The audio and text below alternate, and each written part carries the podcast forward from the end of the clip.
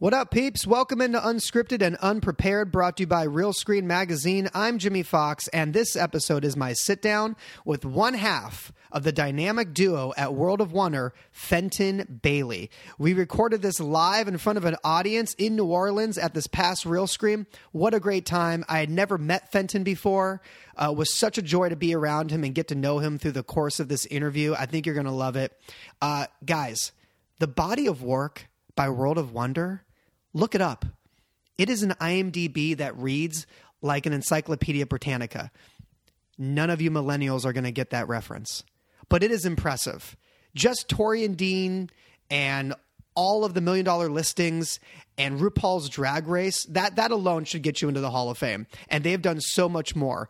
Uh, feature documentaries, and now they are like convention impresarios running DragCon what can't World of Wonder do? Um, Fenton Bailey, again, what a joy. So happy to get this one into the can and share it with you guys. So here it is my sit down with Fenton live from New Orleans. I hope you enjoy it.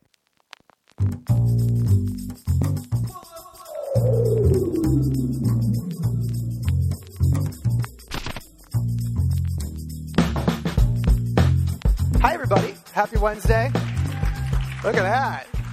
They never clap like that in D.C. We must be in New Orleans. Um, you look pretty good for a guy that had a big party last night. Well, yeah, thank you very much. Yes. Um, look good, maybe, but don't feel as fresh as a. As fresh as I was on Monday. What, what were the festivities last night? Was it well, Big, Big Freedia's birthday? Yes, that's right. Uh, we did a show with Big Freedia for six seasons on Fuse. Big Freedia, the Queen Diva. Right. And uh, it was her birthday, so we got her a cake and had a party. She's a local legend, right, in the hip hop scene? Yeah, I would say she's a pretty uh, local legend and international legend. She's yeah. on. Um, Beyonce used her at the beginning of Formation, the mm. Formation single. Uh, her voice is on the Drake single as well. And Big Freedia is an amazing phenomenon. It's, uh, Big Freedia is quite hard to define, but one of the pioneers of twerking. Well, this seems to be it's working. This seems to be the trademark of World of Wonder, finding characters like this. Uh, uh, I have to tell you, of all the podcasts we've done, this one gave me the most anxiety what? because we had never met before, right? We just met for the first time a few minutes earlier, and when I did my research and went through the credits, I mean, it is immense. The body of work of World of Wonder is so impressive. So, for anybody who listens to this, apologies in advance if I don't hit every single one on the greatest hits list. I'm going to do my best. Um, but where I'd love to start is where the love of television and film began for you. Where did you grow up again?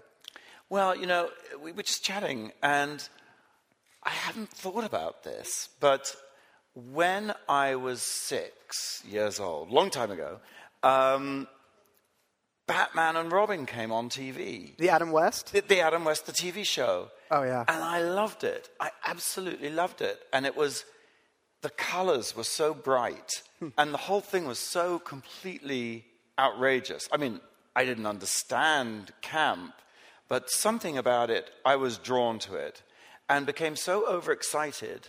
Uh, my parents banned me from watching it. Um, because you were overexcited? Yes, I was just overstimulated. What would the overexcitement lead to that your parents would ban it? Well, you know, we're British and we're very sort of stiff upper lip. So I would dance around and raise my voice and just misbehave, I suppose. Try, try to know. climb up the side of the building. Right, as opposed to having tea in a Jane Austen like way. And it, we'd just gotten a colour TV. And. Um, but culturally, I also remember there was this backlash. You know, in Britain, there was this sort of Batman and Robin is bad and mm. trash, and watching color TV will corrupt you. Plus, walking upside buildings is also dangerous. Is also dangerous and should so, not be. Uh, the whole thing was considered violent, and I mean, you just gave me a, a flashback to my own childhood. Uh, when I was turning eight, all I wanted for my birthday was a Batman shirt. Yeah. Now, this was the the later Batman movie with Michael Keaton, right? Oh, oh you're so young. And all I, and all, all I wanted was this one shirt, and my mom, for whatever reason, thought the logo and the design and the whole thing was like devilish, and I didn't get that shirt for my birthday. There is something really powerful about these superhero characters. And I, I felt it was a grave mistake to try and make Batman serious, a serious mm. psychological study. And they've never really gone back to the camp Batman, which I think is a, a terrible tragedy. But there was something, there's something kind of sexy about that whole thing. And Spider Man, oh my God, after, after Batman, it was Spider Man. And I had like a Spider Man outfit with netting that I made from a fish net. And I suppose that was really the beginning. Was this just a childhood? was this just a childhood phase, or did the Well- fanboy in you kind of? Uh, no, because now I have to confess the next thing. that When, when I was 12 years old, me and my best friend, we made a Super 8 film. Okay. And we remade Sunset Boulevard. Oh, that's awesome. And what role? I was Gloria Swanson. oh yeah. oh yeah. So, you know, I guess the writing was on the wall. I mean, it's so funny. I haven't thought about this until now, but they, it's all over. It's all explained. So I I think I think we have to get into uh, what first brought you to America and where you met Randy. That was at NYU, correct? It was, yes. I had no idea what I was going to do. I, I went to postgrad, uh, graduate school, I mean, at, at NYU. Uh, I was at university in England. I had no idea what I was going to do. Okay. Um, they have this careers thing, and that you take a test, and they call you in and tell you about yourself. I, and uh, Like an aptitude test? I guess, like, you know, just what you should do with your life. Yeah. Some sort of careers thing. And they said that, in my case, they thought planned procrastination was the best thing. so, That's a category? apparently, yeah, it's like, I mean, it's obviously not a good thing Yeah. to, to plan and procrastinate. Um, so I thought maybe I should leave England. And uh, the truth is, something else. What I- country would be right for procrastination? I'll go to America. Well, my father thought the Foreign Office would be quite good for that. um, but I didn't fancy that. So I saw this play, uh, this film, uh, The Naked Civil Servant, Okay. when I was about 16 on telly with uh, Quentin Crisp, who was this great British queen who went to America.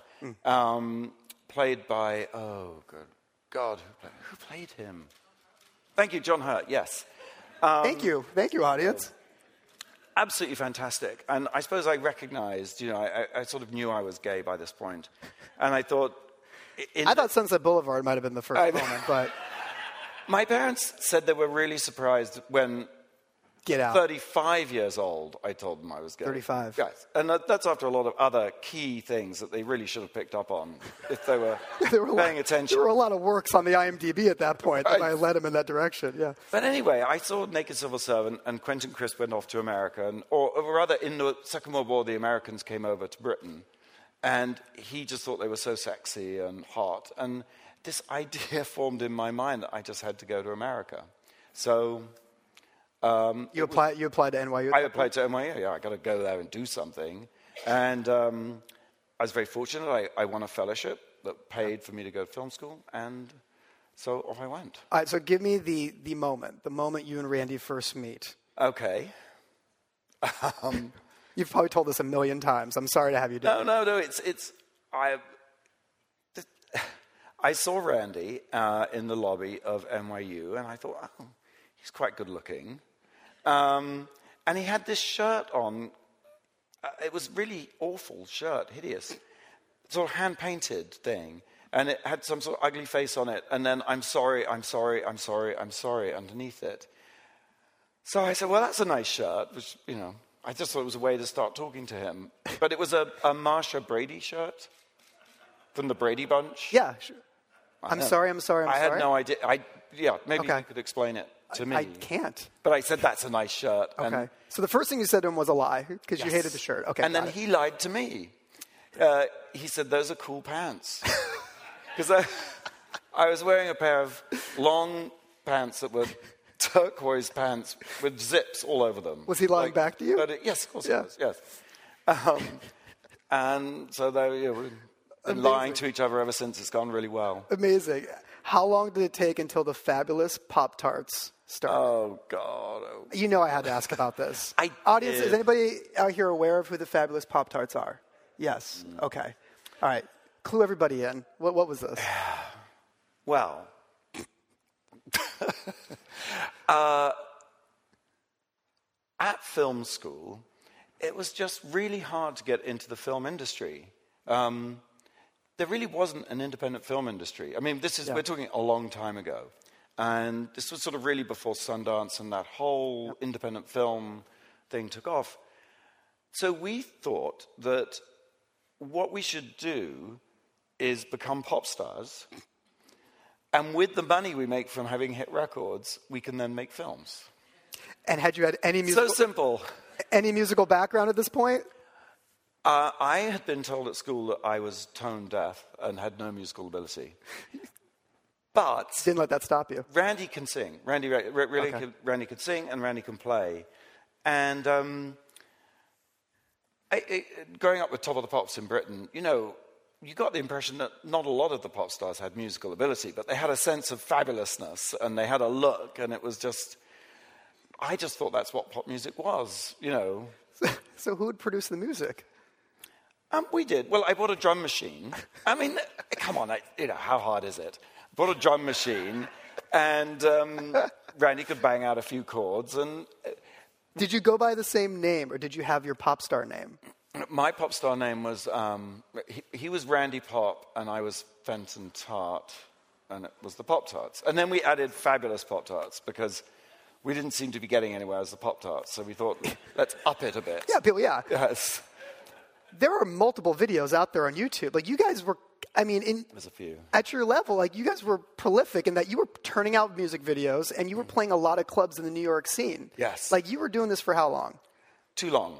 Too long. Um, but we were trying to, you know, we did try everything. We, we did get a couple of record deals, and, and what really. yeah, you were really doing it. Yes, and we got a, we got a music publishing deal, so we, Yeah. we knew how to write songs, I guess. Um, and uh,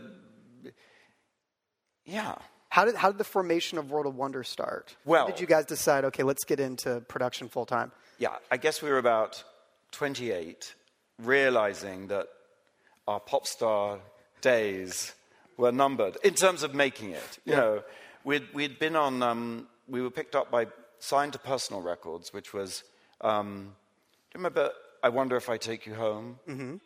They were on that label. Okay. Um, Joyce Sims, You Are My, or, oh, Shannon was Okay, on the label. sure. I mean, and we were like, oh, we're just, it's going to be minutes now before we have a hit record. But it, it just didn't happen. Mm. Um, so as we were sort of getting towards 30, we thought we'd better do something else. And, and Randy and I actually, while we were doing the Pop Tarts, we both had day jobs. Okay. Randy worked uh, on Madison Avenue in an advertising agency, and I worked on Wall Street in a uh, investment bank, but not selling and trading bonds, um, making vi- editing video training tapes.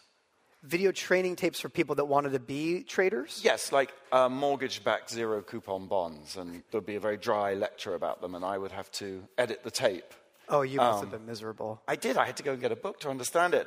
But then one day, they brought me a tape, and I put in this tape, and it was this incredible guy. He was so charismatic and was talking with such fervor about junk bonds.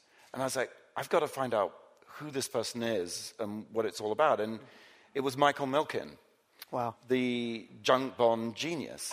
And um, I, I was working at Drexel Burnham in this video, in Oh, this video gosh. department. And then, um, having read a couple of books and figured out what junk bonds were, and editing these videos for the High Yield Bond Conference in Beverly Hills, then this guy Rudy Giuliani came along, and this guy Ivan Boesky, and this investigation started to close in, and I realized I was sitting right at the center of this amazing story.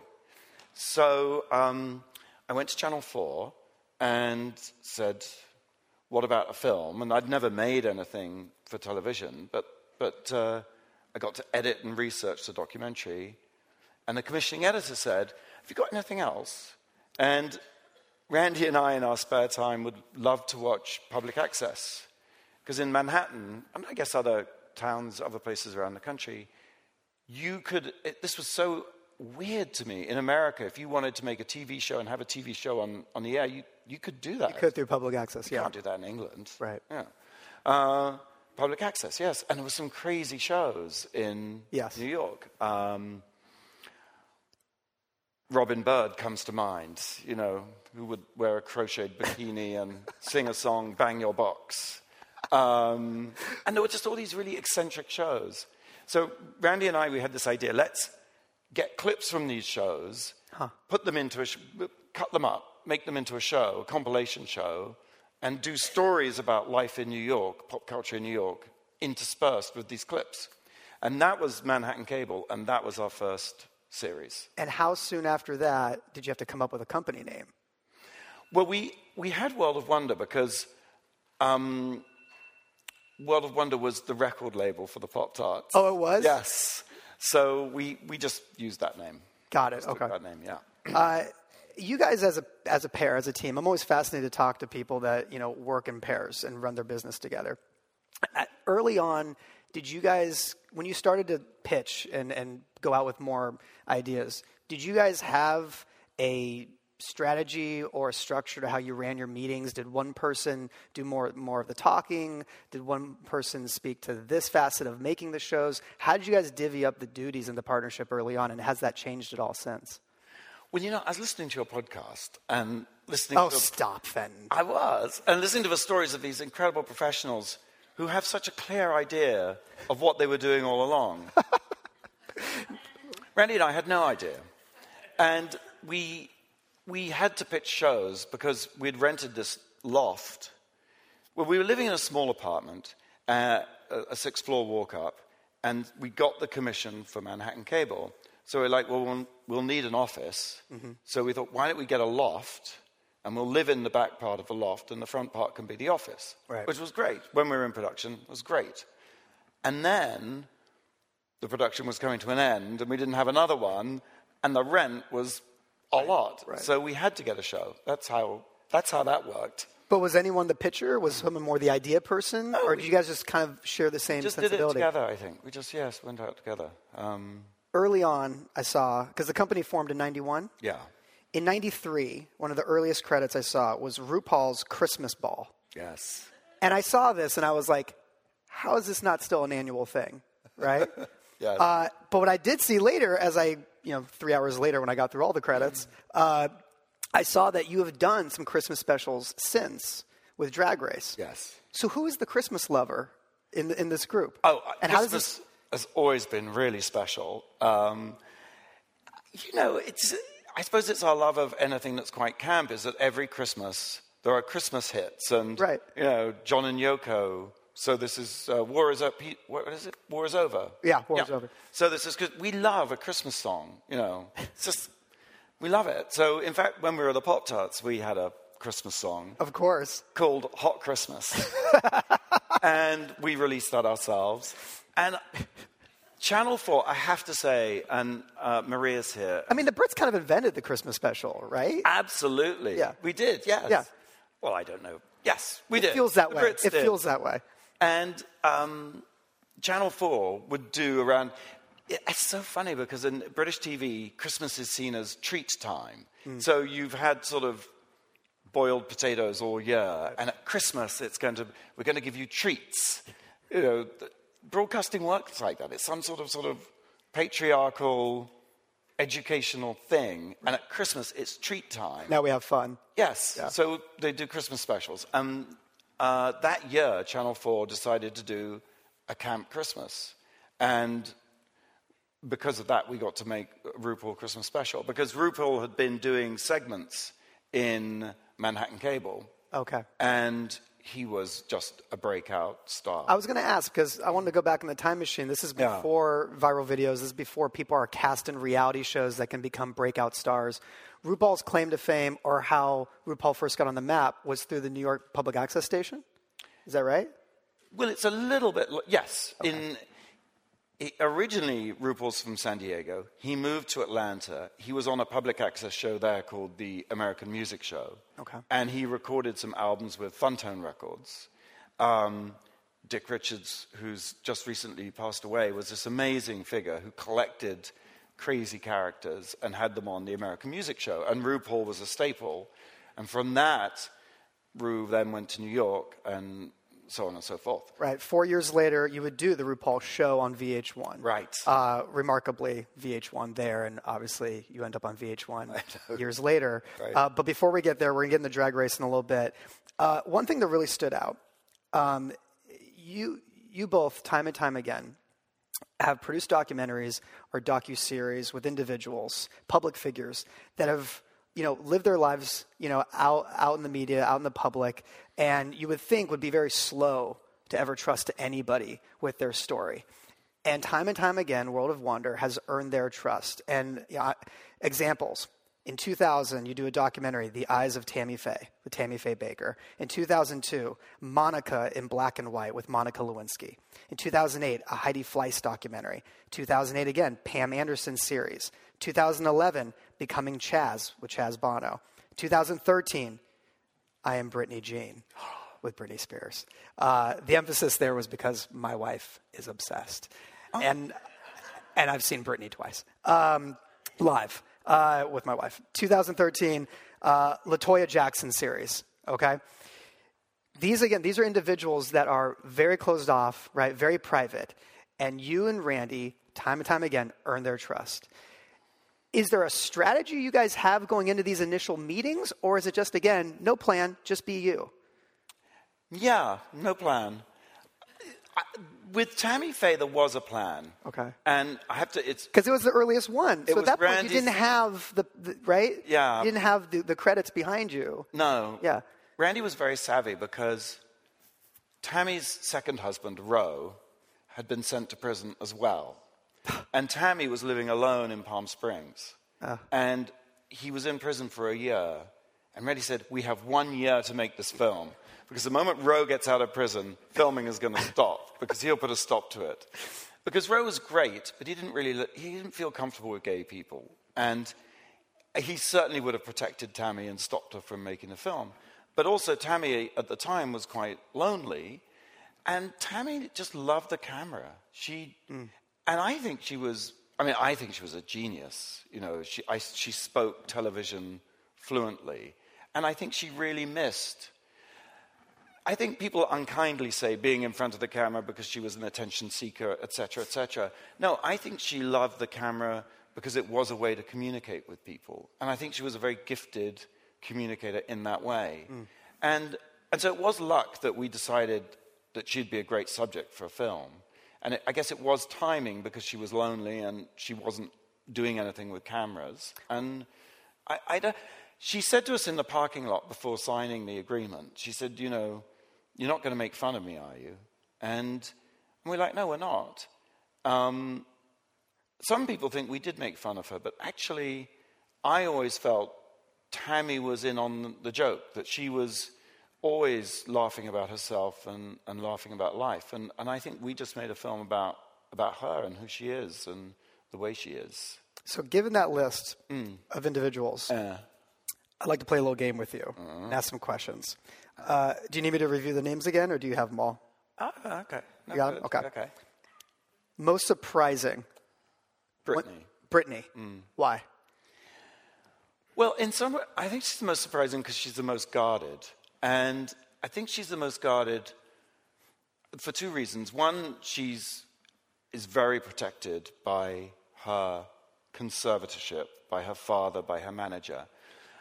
And I know people have also said that she's manipulated by them and controlled by them, but actually, I believe it's protected. Hmm. And I believe she does have a real addiction, psychological, she faces real challenges. And that the best way for Britney to be is to keep working because it keeps her distracted. So I don't think her family is exploiting her. I think they're keeping her sane. And when you sit down with Britney, she's the- the thing is, she's just not that person. You think that she would be this promiscuous, uh, extrovert, wanton. She's not that person. She's not the songs she sings. Right. And in the documentary, she explains it. She, she says, You know, I, I get out on that stage and I love it. And it's, she's performing on the stage. She herself is this quiet, introspective, normal, ordinary, hmm. shy person. It's a great answer. Who would you most want to have a drink with? Tammy Faye, Monica Lewinsky, Heidi Fleiss, Pam Anderson, Chaz Bono, Britney Spears, and Latoya Jackson. There's one that you've left off, actually. Um, Oh, please. Imelda Marcos. Oh, We did a film with her, and uh, good drinking well, buddy. we actually, she, yes. I mean, wow. She, we went to the Philippines, and she said she'd give us an interview. She was with us for about five days. She wouldn't leave us alone. She appeared, she took us up north to where her husband was embalmed for the anniversary of his death. She goes up to the town and mm-hmm. goes to the glass coffin and kisses it. And we were staying in a hotel, and she appeared in the coffee shop in the morning with bags of documents saying, Look, here are the bank statements. You can see I didn't steal money. And that was like 6 a.m. in the morning. Midnight, we're like, okay, been a great day, thank you. She's like, no, no, no, I have to show you some slides.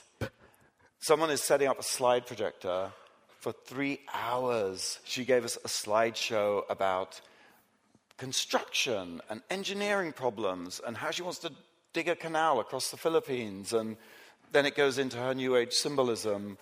So I would like to have a drink with her, but I feel I have had, you know. But she is fascinating, absolutely. I mean, and she's what, 80, she's mid 80s Yeah. now. I mean, she is bottomless source of energy. when was that documentary? Well, that was, uh, that was like 2006, so yeah. Lowest maintenance. Hmm. Oh. None of them. That's an answer. That's an answer. Uh, you may have already described this with Tammy Faye, but uh, most memorable first meeting.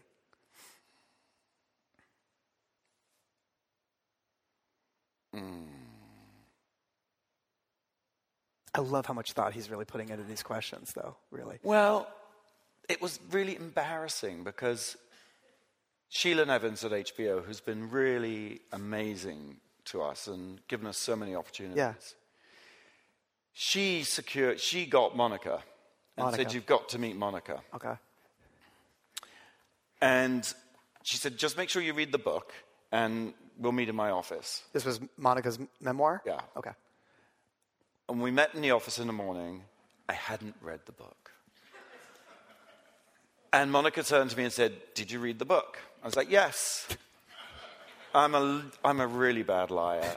And she, I forget how, but she psyched me out. And I was so embarrassed because I hadn't read the book. Oh, and I tried to fake it. So I, yeah. Clearly had a happy ending. Had Randy read the book? Randy had read more of it and is a better liar. So It was one of those meetings where you're like, if the meeting goes well, we'll read the book, right? I just, it just, Did you ever read the book? I did read the book. Okay, I really go. did. There you go. Um, Actually, there's another one you left out, and this was Please. the most memorable first meeting. Oh, please. Anna Wintour. Oh, yeah. That's a good one. Yeah. Okay, so the meeting was at 8:30 in the morning. And we knew that Anna is someone who is early. So we thought we'll get there at 8:15, it's fine. At 8 o'clock, our phone is blowing up. Where are you? Anna's here. Sheila needs you immediately because it was at HBO and Sheila was doing this film. Well, the thing is, I don't know if I should be telling this story, but Sheila didn't it was one of those, you know, sometimes films happen, and I, I don't know that Sheila and Anna were exactly well matched. Okay. And so we get into the office at about 8, 10, and they're like sitting across from each other, and it's pretty tense. They just didn't, That's so you know. weird.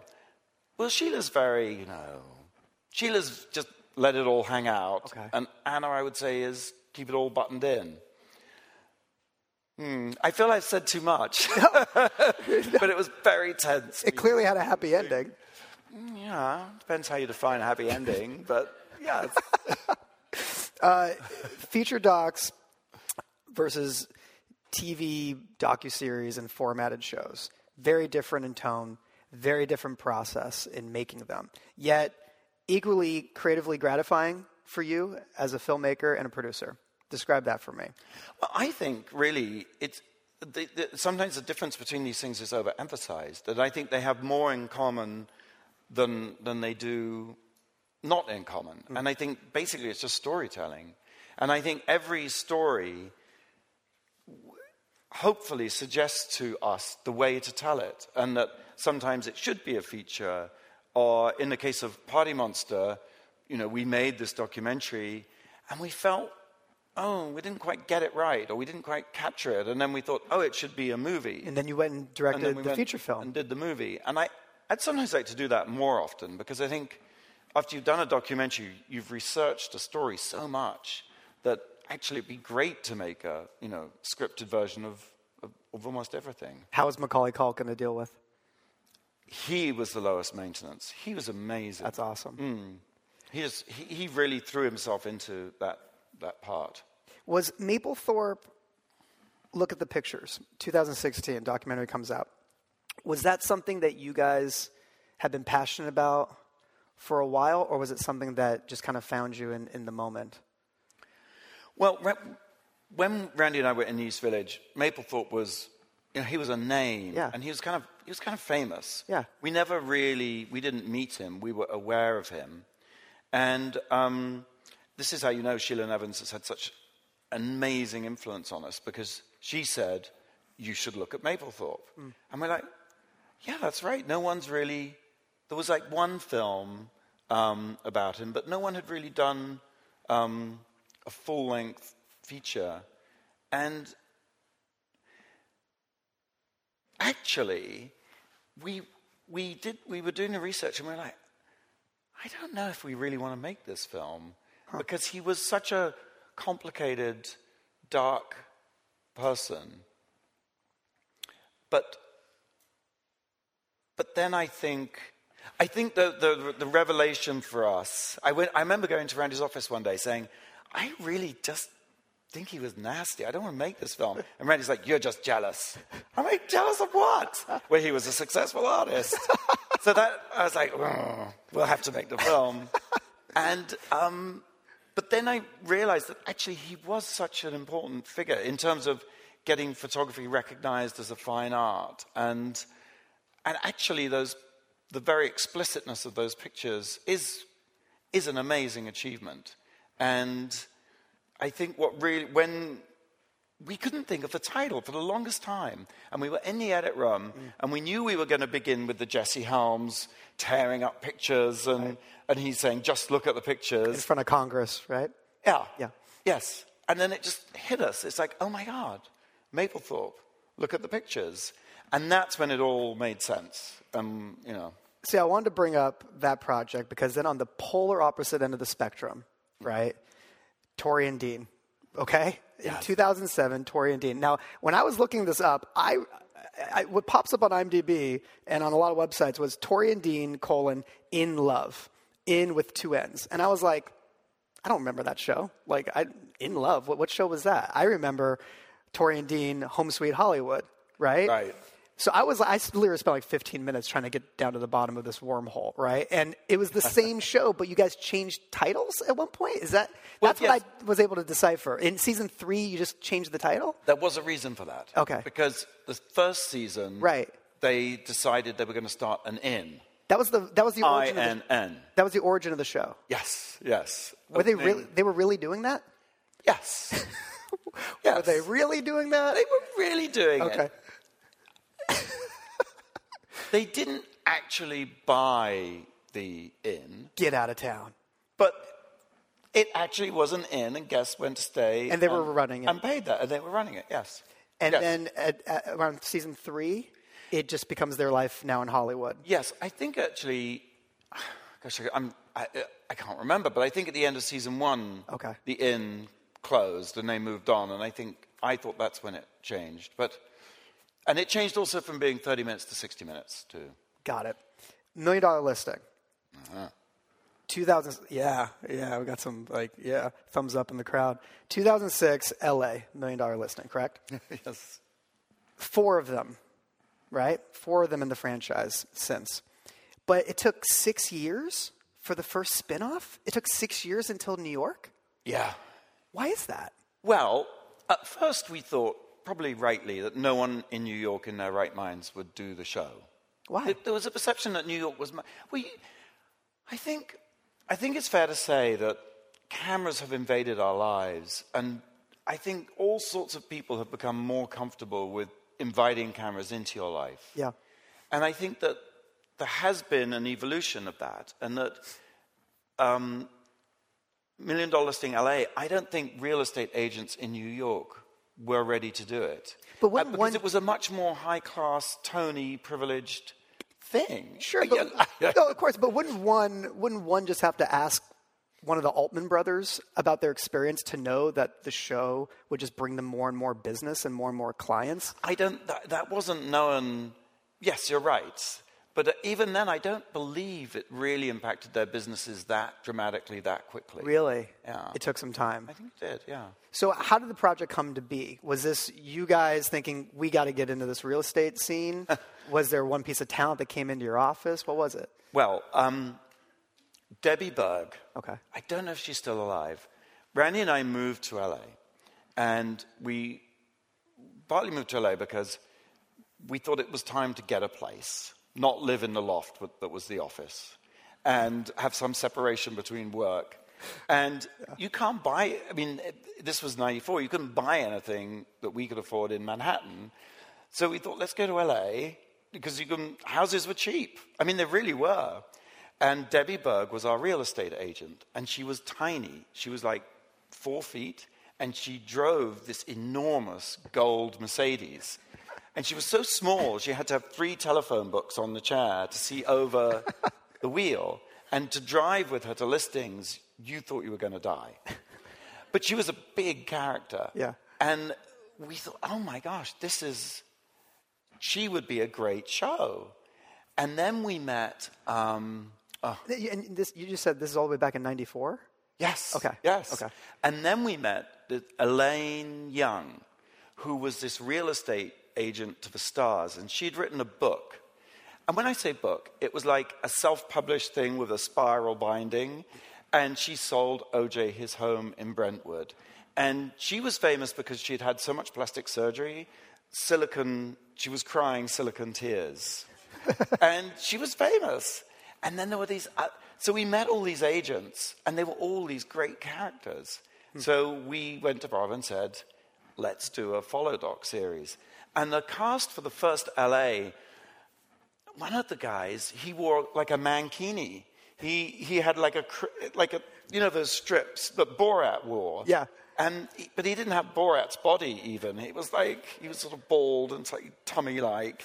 And I think at the end of the first series, Bravo said, look, you've really got to up your game here. This isn't very Bravo. After the first season. Yes. Okay. And uh, Josh Flagg was in it, but none of the others. Okay. Uh, Madison, sorry, Madison was in it, and then Josh and uh, the others. We cast the others. But when you first walked into Bravo, Yes. you had no cast, just a world. Yes.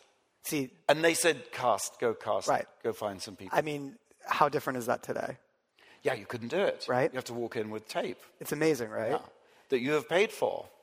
Yes, that you've done. You've basically produced the pilot. Yes. Correct. And then they're like, oh, we've got some notes. Go and shoot it.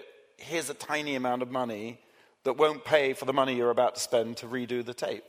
So after so after all the, the real estate agents you've encountered at this point, Hmm. are we in the wrong business? Because I feel like they have the Yes. greatest gigs ever. Okay, to me, being a real estate agent is similar to being a producer, but after you pitch the show and sell it, you never need to make anything. It's just the pitch and the sell, and you get to walk away. I think you're right. I mean, I do think you're right. But also, they are masters of the sell. Yeah. So I sometimes wonder are their lives really as fantastic as they make them out to be? No, I don't have inside knowledge. I mean, I think they're. It's on, gen- it's on television, Fen. It's all true. it has to be true. Uh, 2009, let's get to it. Drag Race. Um, the origin of the pitch was clearly you'd had a relationship with RuPaul forever. But when did the idea of a competition show come, come to be? And it, had you tried to pitch it previously, or was the, did you sell it the first time you took it out?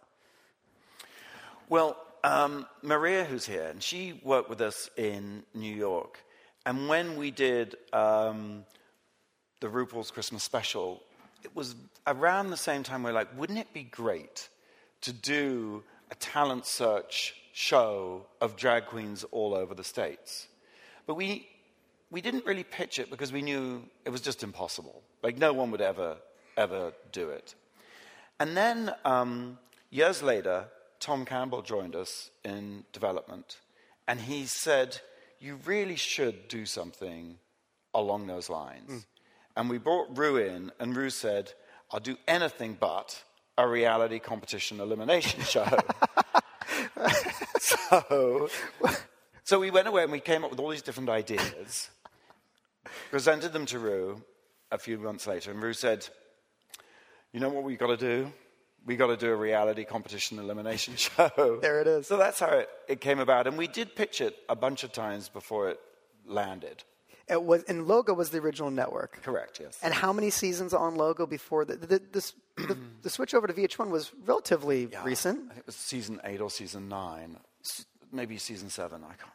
So when you got that call, yeah. after a lot of success and having a giant fan base, when you got the call that the show was being switched over from Logo to VH1, were you immediately thinking this is incredible because now we're going to gain an audience?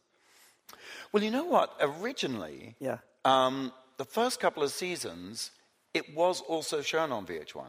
Okay, so they would yeah. replay it over there. Yeah, and then they stopped doing that because they were in different lanes. Right. I don't think we we knew the show was doing had a sort of was like a sleeper hit and it had connected with audiences, but we didn't. I don't think we. I don't think we said this is it you know, when it switched to VH1. Just don't think we knew. And I think the lovely thing about being on Logo was that no one thought, no one thought to cancel us. it was sort of out of the way doing its thing. And thank goodness, because I think if, if the show had been born with greater expectations on a bigger network, mm. I, I, don't know that we would have made it. Sometimes it's, it's good to be the biggest fish in the smaller pond. Yeah. Right? Yeah. It, was, was the notes or creative process different? when I, VH1 inherited it full time? No. That's awesome. I mean, they've been amazing, actually. Yeah. I mean, you would have been a huge success at that point. But they just, they, they I mean, they have been, Chris McCarthy and Pam Post, and they've just been amazing at letting us do it. I mean, they have notes. Who doesn't, you know? Four spin offs since, right? All Stars. Right. Trixie and Katya show. Yeah. Drag Race Thailand. Yeah. Did you go shoot that? didn't shoot it. We went to just go and inspect things and make sure. you know, Take a work trip? Yeah. Yeah. Was it. Yeah, sort of consult and sort of, mm, don't know about that. You know. It, um, and Drag Race Untucked.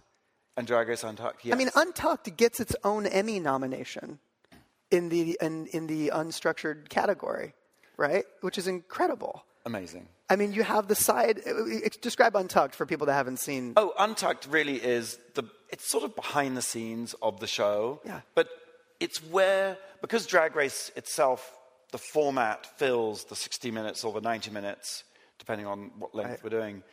There's so much stuff we have to leave out. Right. And what's, you know, Randy again was in the control room watching the queens just sit around waiting during deliberations, and he's like, "Oh my God, that's a show because it's one moment where the queens are completely unleashed in a way, and they're just they have no, you know, they don't have to do this, they don't have to do that. Right. And so we just started filming that. Yeah. It's unbelievable. I know it's been nominated the last two years yeah. in its own category. And obviously the big wins in the competition category. With the first win, I mean, can you describe that feeling the first time you came up there with the win for Drag Race? The, the win? Yeah, the first win, the first Emmy win for Drag Race. Oh, Oh, just the other, like last, like, is it? That was, it was an out of body experience. It was great. Because look, here's the thing that the Emmy Awards is a very long show. And so you have to sit there. What, not to be ungenerous, but it's kind of boring sitting there waiting. There's three nights of them. You know, we're just at the nerd Emmys for the most part. You know, for some of the other awards. Yeah. But was yours on the main the main show? Uh, no. The competition? Um, or were you yes, the... it was on the main show. Yeah, it was, it was on the main was, show. Yes. Yeah. Yes, that's right.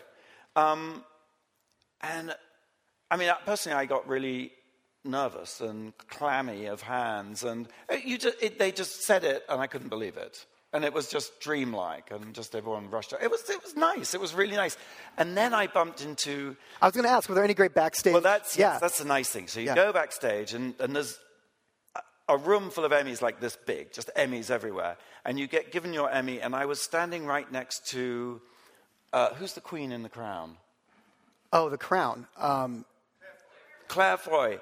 I mean, I think she's just amazing and so beautiful and stunning. So I was just standing next to her. She had an Emmy. I had an Emmy. And I was like, oh, I really like you. I mean, it was crass. I was just sort of an inane fan, you know. but the thing is, when you have the Emmy in your hand, nobody can turn you down for like a hello. I tell you that that people Right? are so nice to you, and the, the, the thing is, you go to the governor's ball, and then you're supposed to go to other parties, Yeah. and they're like, "Take your Emmy with you," and I was like, "No, I'm going to leave it in the car." And they're like, "No, take it with you." Yep. I'm really. It was just the love was great, and then Tom Campbell and Randy. They both brought their Emmys with them everywhere for like a week to pitch meetings. Oh my gosh, Tom so took funny. it on his hike up Runyon Canyon to Oh, restaurants. And it was Runyon Canyon. It's hiking. It's like- on a chain like Flavor Flav. It's just marching along. I actually, Um, I, I remember uh, when I was an assistant at NBC, Kathy Griffin literally came in for her meeting with both her Emmys. It makes and she said, "I'm looking for Ben Silverman. Where is he?" And had both in both hand, and she brought him to the meeting. And I've always respected It that. really helps. Yeah. I should have brought it here. I would love to hear just some of the personal uh, fan mail, uh, personal reach out you've received on behalf of the audience and how Drag Race has touched the audience. I'm sure you've had multiple people reach out to you about how it's impacted their life in some way. I'm assuming this. Please tell me if I'm wrong, but I would love to hear if there was any such reach out that really, you know, impacted you and, and Randy. There aren't, I mean, there is a lot, yes. And I think it's, um, you know, I just think back to when I was growing up, and, you know, certainly in, England, it was illegal to be gay. And um, I just think it's, I mean, in a way, what is Drag Race in a way other than Batman and Robin? I mean, it is fabulous dress up, fabulous costumes, really colorful and fun. And I just think it's really great that kids can see that and Yeah. feel that.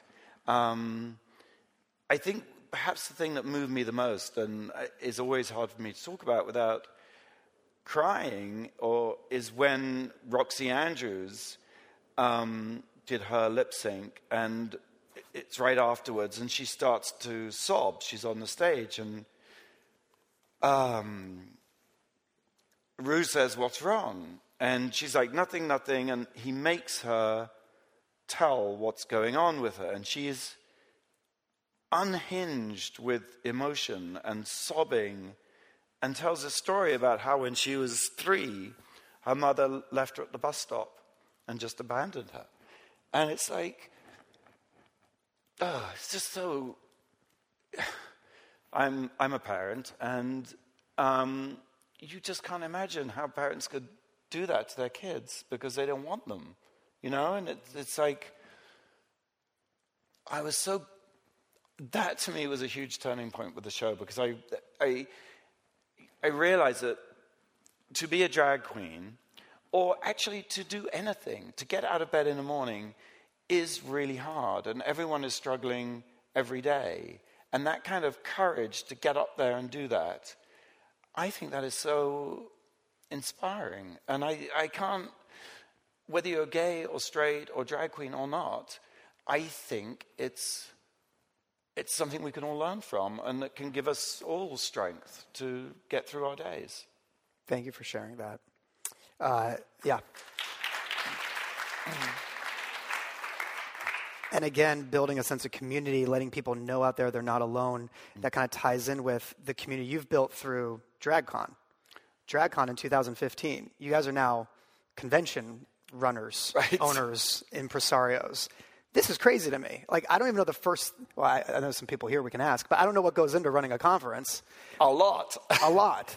You guys have, I mean, just if you guys just did million dollar listings and drag race, that would be like beyond a full time job, right? You're running a freaking convention now. Is it is it once a year or is it multiple Twice a cities? we do, we okay. do in um, May in LA and September in New York. How did this come to be?